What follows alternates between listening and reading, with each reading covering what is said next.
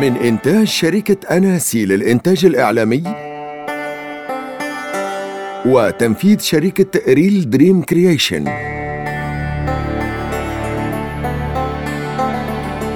سلسلة مروة. مروة.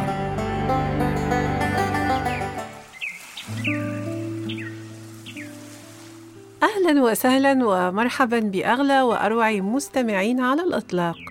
موعد متجدد معكم أصدقائي وأحبائي.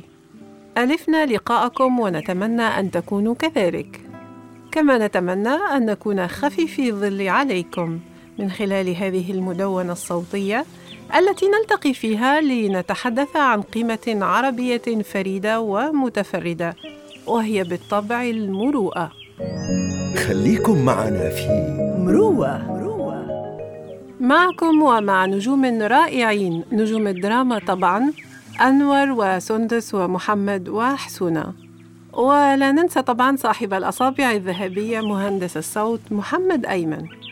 يقول الشاعر بشار بن برد وعيرني الأعداء والعيب فيهم وليس بعار أن يقال ضرير.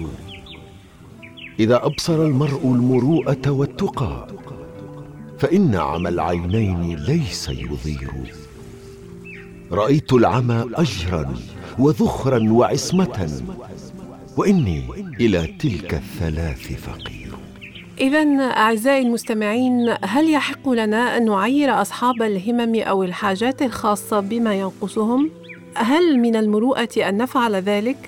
حسب رأي أختي ذكرى ليس حتى من الإنسانية أن نفكر في ذلك فناقص العقل من يفعل ذلك. نعم. نجم صحيح.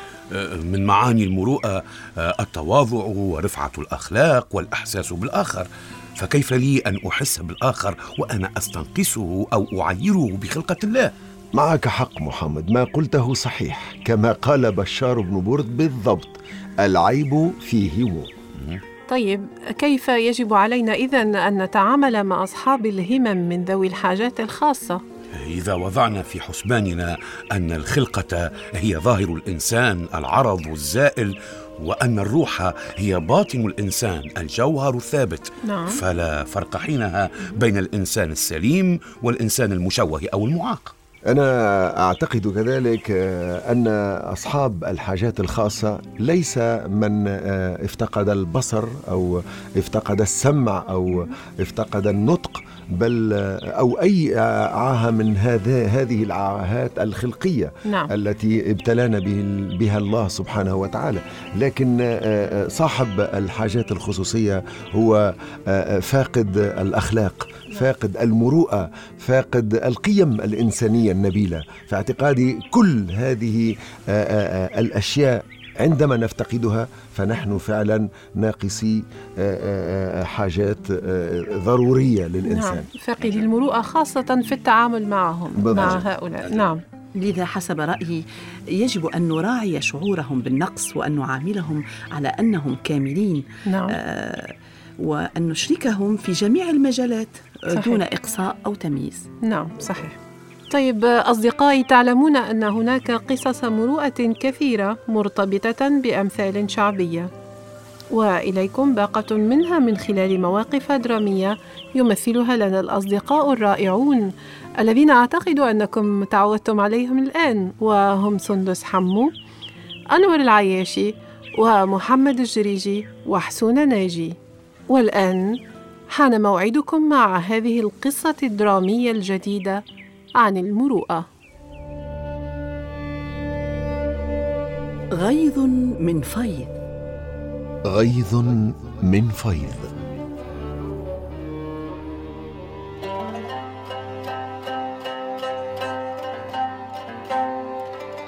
يروى أن رجلا قصد صديقا له لحاجة إليه فدخل عليه فرحب به أجمل ترحيب وأجلسه إلى جانبه.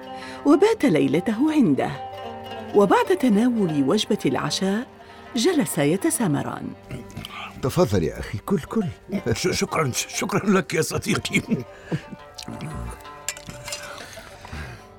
تفضل تفضل. بالشفاء والهناء.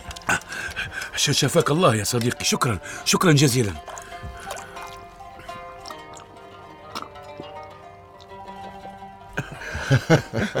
إذا تذكر تلك القصة طبعاً. تذكرها ولكني لست مصدقا لما قاله ذلك الرجل إيه، هذا زمان وقد ولى يا صديقي وفي صباح اليوم التالي وقبل توديعه سأله قل لي يا أخي أولك حاجة تريد أن أقضيها لك؟ في الحقيقة يا صديقي لقد اقترضت مبلغا من المال من أحد المرابين وقد أثقل كاهلي واقترب موعد تسليمه والمبلغ ليس متيسرا لدي كم ذلك المبلغ المديون به؟ مئة دينار. فقام الصديق ودخل حجرته وجلب له مئتي دينار وسلمه إياها. خذ. هذه الأموال لك يا أخي. شكرا يا أخي. شكرا. شكرا جزيلا. فرح الرجل وشكر صديقه. ولما عد المبلغ ووجده بهذا القدر استغرب وقال هذا المبلغ أكثر مما طلبته منك ولا حاجة لي به كله. وبينما هو يعد المبلغ بغرض إرجاع الزائد عن حاجته من المال الذي طلبه أمسك الصديق بيد الرجل وقال له لا لا يا أخي. أرجعه وضعه في جيبك. فوالله هذا غيظ من فيض. وكان يقصد من قوله ذاك أن هذا المبلغ الذي أعطيتك إياه ما هو إلا قليل من كثير. وذهب قوله مثلا يضرب للكريم الذي ينفق قليلا من كثير. غيظ من فيض. غيظ من فيض. خليكم معنا في مروة. وهكذا أعزائي اتسع استخدام مثل غيظ من فيض. فصار يضرب على من يتحدث ويدخل في تفصيلات كثيرة ويتشعب في حديثه فيشد المستمعين إليه. مما يدعو إلى استغرابهم على ما يمتلكه من قدرة على الحديث واتساع في المعلومات. ويشار إلى ما يمتلكه هذا المتحدث بقولهم ما هو إلا غيظ من فيض. تشبيها بماء البحر في حالة المد فإن ما يخرج منه من ماء قياسا مع مائه الحقيقي ما هو إلا قليل جدا. ولكن هذه القصة ليست إلا غيظا من فيض.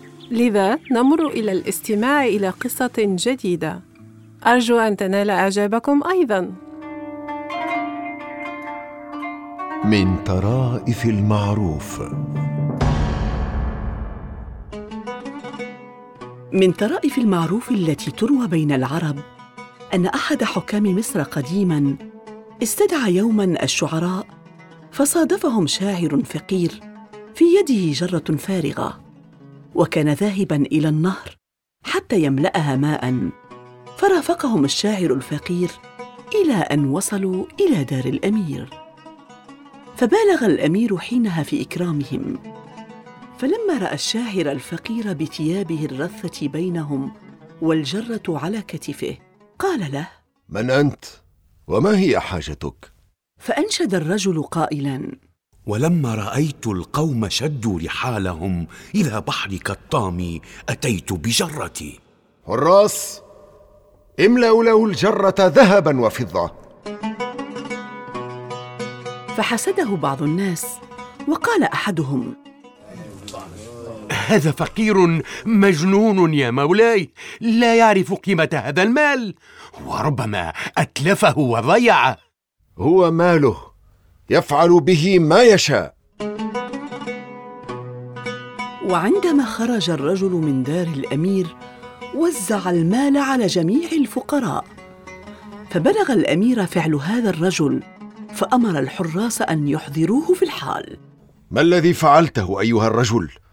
أعطيناك فضيعت عطايانا يجود علينا الخيرون بمالهم ونحن بمال الخيرين نجود وحينها أعجب الأمير بالجواب وأمر بأن تملأ جرته عشر مرات ذهبا وفضة. فعلا فعلا. إن الحسنة بعشر أمثالها. وحينها أنشد الفقير أبياتا من الشعر تنسب للإمام الشافعي. الناس للناس ما دام الوفاء بهم والعسر واليسر أوقات وساعات وأكرم الناس ما بين الورى رجل تقضى على يده للناس حاجات. لا تقطعن يد المعروف عن أحد ما دمت تقدر والأيام تارات. واذكر فضيلة صنع الله التي جعلت إليك لا لك عند الناس حاجات. قد مات قوم وما ماتت فضائلهم. وعاش قوم وهم في الناس أموات. من طرائف المعروف. مروى بودكاست دوت كوم. لا فض فوك يا محمد. فعلا فعلا. قصيدة. رائعة وأداء متميز لمحمد. محمد. حسن يبدع شكرا. بالفعل كما نقول في أمثالنا المعاصرة الناس للناس حقا. أليس كذلك يا جماعة الخير؟ فعلا فعلا. آه، أنا أعتقد أنه آه، يعني مساعدة الآخرين يعني من واجب كل مؤمن على المؤمن أن يساعد آه، أخاه المؤمن. هذا واجب علينا جميعا ولنا في حبيبنا محمد صلى الله عليه صلى الله وسلم. عليه وسلم. قدوة حسنة دائما يدعو إلى تفريج الكرب. أجل. أه، يقول مثل سائر في وطننا في شكل دعاء اللهم اجعلني غابة واجعل الناس يأتونني حطابة. الله. آه، جميل جدا. آه، هذا دعاء آه، ب- ب- ب- بلهجتنا التونسية يعني. نعم نعم. استساغه محمد بهذه الطريقة حتى يفيد السادة المستمعين والمستمعات. نعم. هذا سخاء وكرم. نعم. آه، هل من المنصف إذن أن نعطي مما منحنا إياه الآخرون سواء مالا أو هدايا أو طعاما أم نستأثر الخير لأنفسنا؟ بصراحة في عصرنا الحالي هناك الكثير من الأنانية أليس كذلك؟ بالفعل لا يمكن أن ننكر ذلك لكن حب الخير للآخرين من أنبل الصفات. صحيح. أليس هو الشرط الأساسي للإيمان الحقيقي في ديننا؟ صحيح. ألا يقول رسول الله صلى الله صلى عليه الله وسلم لا يؤمن أحدكم حتى يحب لأخيه ما يحب لنفسه صدق رسول الله. إذا كنت ترى الناس يبتعدون من حولك وبدأت تشعر بنفسك وحيدا. فلا تستغرب ما دمت تصر على أن تضع مصلحتك أمام كل المصالح. ماذا ستخسر أو تفقد إذا أفدت غيرك بما أنعم الله عليك؟ الأناني والمحب لنفسه يضع حاجته ومطالبه في الصدارة ولا يهمه أي شخص آخر ولا حتى أقرب الناس إليه. صديقتي المستمعة أخي العزيز يا من تنصت لنا. الآن إذا كنت تسأل نفسك فيما إذا كنت أنانيا أو لا. وكان الجواب نعم. وترغب في تغيير نفسك. فتذكر أنك لست أهم من الآخرين. حاول أن تتطوع وتعطي من وقتك وجهدك. تعلم المشاركة. حاول العمل في فريق. طيب أصدقائي دائما الحديث معكم ذو شجون ولا نمل من المروءة وقصصها ودروسها أبدا. هكذا أصدقائي نأتي إلى نهاية مصافحتنا الجميلة هذه. ولا تنسوا مشاركتنا قصص مروءة قصص إحسان ونبل وخير كثير صادفتموه في حياتكم. حتى نستفيد ونقرأها على مسامع مستمعينا. تواصلوا معنا عبر موقعنا الإلكتروني على صفحة الإنستغرام الخاصة بمروة وإلى لقاء آخر. نلقاكم على المروءة والسلام. يا أهل مروة إلى اللقاء أيها الأحبة. من إنتاج شركة أناسي للإنتاج الإعلامي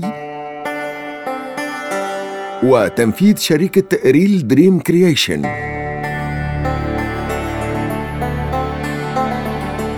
سلسلة مروة. مروة